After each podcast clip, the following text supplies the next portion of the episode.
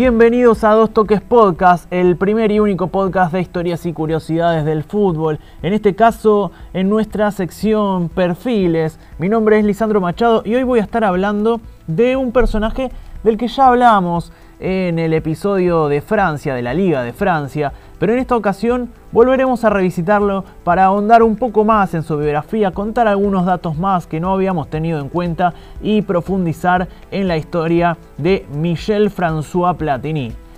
Previo a eso, les comento que nos pueden seguir a través de nuestras redes sociales. Somos a Dos Toques Podcast en el Facebook y también en el Instagram. Dos sería con letra. También nos pueden escribir mails a, a dos toques gmail.com. En este caso, el 2 es con número. Y si quieren colaborar con nosotros, pueden hacerlo a través de Patreon o regalándonos un cafecito para sumarse a esta mesa de charla que es a Dos Toques Podcast. Ahora sí, nos metemos de lleno en esta nueva edición de Perfiles.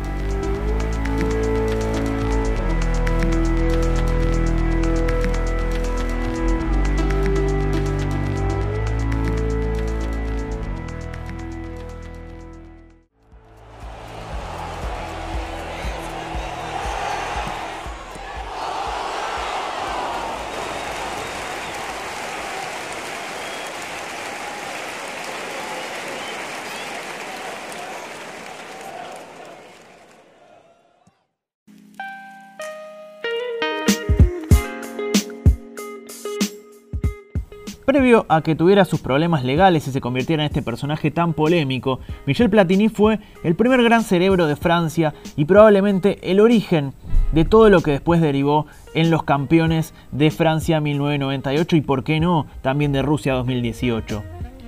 Michel François Platini nació el 21 de junio de 1955 en Jeff, una localidad francesa cercana a Nancy que en su momento tenía menos de 15.000 habitantes. Hoy está ahondando en menos de 10.000 incluso. Fue el segundo hijo de dos padres italianos que les encantaba el fútbol y que provenían de la ciudad de Piamonte. Su padre se llamaba Aldo Platini y era entrenador amateur, mientras que su madre Anna era camarera de un bar deportivo. Ese amor por la pelota se trasladó a Michel François, que su infancia la pasó entre el fútbol callejero y el Fútbol Club de Jeff, el equipo local. Por su potencia y su destreza, de chiquito lo llamaban Peleatini, era su primer apodo. Se destacó a los 16 años en la Copa de Francia en un partido contra el Metz, por lo que el club lo quiso adquirir. De hecho hicieron todos los arreglos, pero finalmente lo terminaron sorteando por una insuficiencia respiratoria. En la prueba, de hecho, el médico lo había notado con debilidad pulmonar y para llevarle la contra y mostrarle que estaba apto, el jugador decidió hacer las pruebas igual, soplar con toda su fuerza y se terminó desmayando, lo que ayudó a que también terminaran dándole este diagnóstico. De hecho, eh, un dato de color, esta cuestión de las lesiones va a ser una constante durante toda su carrera, que lo va a seguir entre sobre todo el año 72 y el año 78 mostrando que el diagnóstico en cierto sentido era erróneo y que sí podía jugar al fútbol, quien no dejó pasar la oportunidad fue el Nancy, un modesto club vecino que para 1973 lo fichó cuando apenas tenía 18 años. En su primera liga jugó muy poco y el equipo descendió a la segunda división, pero al año siguiente tendría un papel preponderante en el ascenso del club a primera.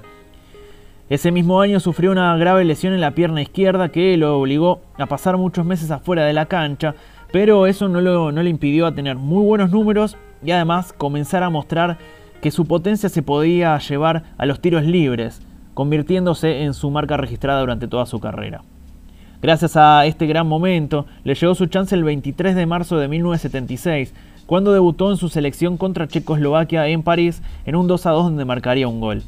Ya retornando a la League One, en su regreso a la primera división logró el cuarto puesto, que es hasta ahora la mejor posición en la historia del Nancy, y de hecho ahí le dieron el premio al tercer mejor jugador de Europa de 1977, como si fuera poco y mostrando que era un gran jugador. El año siguiente ganó la Copa de Francia, que sería el primer título de la historia del club, y eso le dio el billete para disputar la Copa del Mundo de Argentina 78. Su equipo quedó eliminado en primera fase, haciendo una actuación bastante discreta, jugando bastante mal, pero sin embargo pudo hacer su primer gol en mundiales a la selección argentina que luego sería la campeona. Tras su escalada, Media Europa preguntó por el jugador, pero lo terminó fichando el Saint Etienne, que más allá de que ahora pensemos y tengamos en cuenta que el Paris Saint Germain es el equipo que más sale campeón en Francia siempre, es el equipo que en ese momento era el más grande y el más importante de Francia. Allí fue campeón de liga en el 81, subcampeón de copa, y empezaría a tomar ese, ese, valor de liderazgo y sed de gol que replicaría en el Mundial de España 82. En ese mundial ya era capitán de los galos y llevó a su selección por primera vez a una semifinal donde finalmente sería eliminado por la subcampeona Alemania Federal por penales luego de un fantástico 3 a 3 donde Platini hizo lo que había sido el 1 a 1 y también convirtió su penal. En este sentido les recuerdo que tenemos la sección de Camino a Qatar 2022 donde contamos cada uno de los mundiales.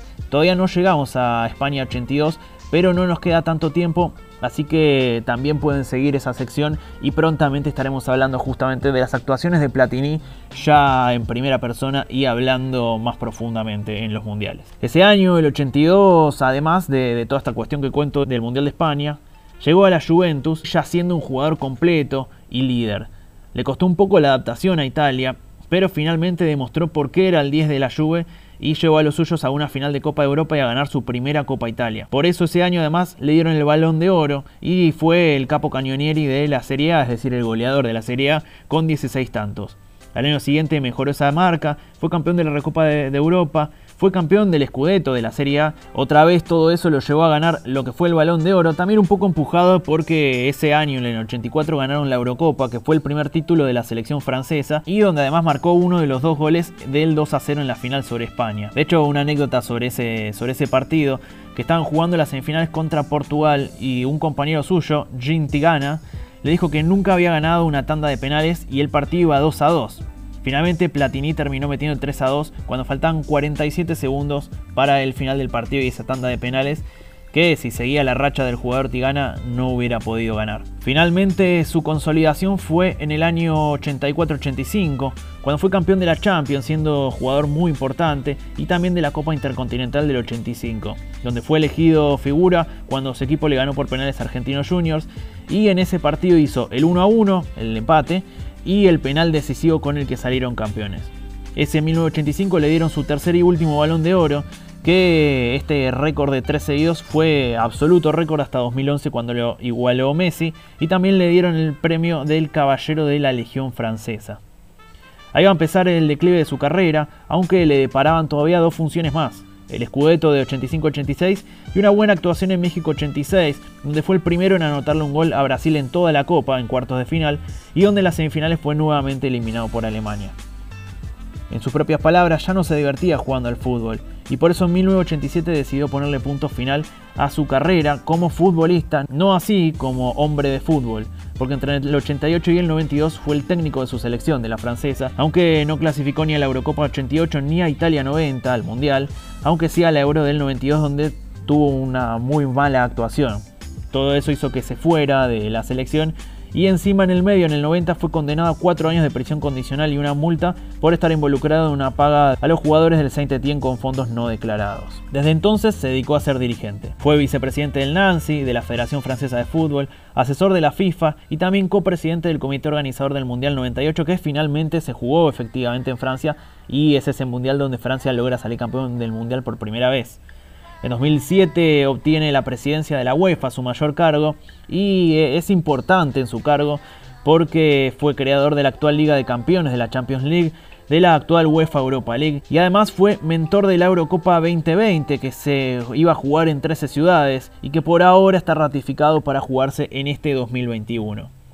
Pero en 2015, cuando explotó el FIFA Gate por el caso Blatter, anunció su candidatura a la FIFA y enseguida le cayó una denuncia por el cobro de casi 2 millones de euros entre el 98 y el 2002, supuestamente de la corrupción, lo que le valió una suspensión, primero de 90 días, luego de 8 años, finalmente de 6 y finalmente de 4, lo que se terminó de cumplir en el año 2019. Como tras esa elección fallida terminó siendo elegido Infantino, él acusó este año que básicamente en criollo, en argentino, Infantino le había puesto la cama, es decir, que le habían armado la causa para que el italiano fuera presidente y no el francés de la FIFA. Además, cabe destacar que él votó a favor de que el Mundial se jugara en Qatar, el de 2022, ese Mundial que está tan sospechado de tener alguna clase de coima para jugarse en el país del Golfo Asiático, él defiende que su decisión no fue por corrupción, sino porque le parecía bien jugar un mundial en el Golfo Asiático. De todas maneras, con toda esta clase de declaraciones cruzadas, todavía no tiene ningún cargo nuevamente luego de que se termina la Asunción en 2019, pero sí se ha convertido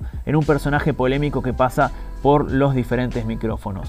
Sin embargo, previo a esto, como bien anduvimos recorriendo, tuvo una gran carrera, fue importantísimo su selección, fue muy importante en el Nancy, en el Saint Etienne y en la Juventus y cuando se dejó de divertir dejó de jugar al fútbol. Esta fue otra historia de perfiles, la historia de Michel François Platini. Nuevamente les insisto en que pueden seguirnos en nuestras redes sociales. Si nos faltó algún dato que ustedes conocen de Platini, nos pueden contar allí en A Dos Toques Podcast en Facebook y también en Instagram o mandarnos un mail. También recuerden que pueden colaborar con nosotros para que mejoremos la calidad del audio. El objetivo de este 2021 es poder adquirir un nuevo micrófono y que esto se escuche cada vez mejor. Y lo queremos lograr con la ayuda de ustedes también. Así que pueden colaborar con nosotros en el Patreon o regalándonos un cafecito. Será hasta la próxima. Esto ha sido un nuevo Perfiles en A Dos Toques Podcast.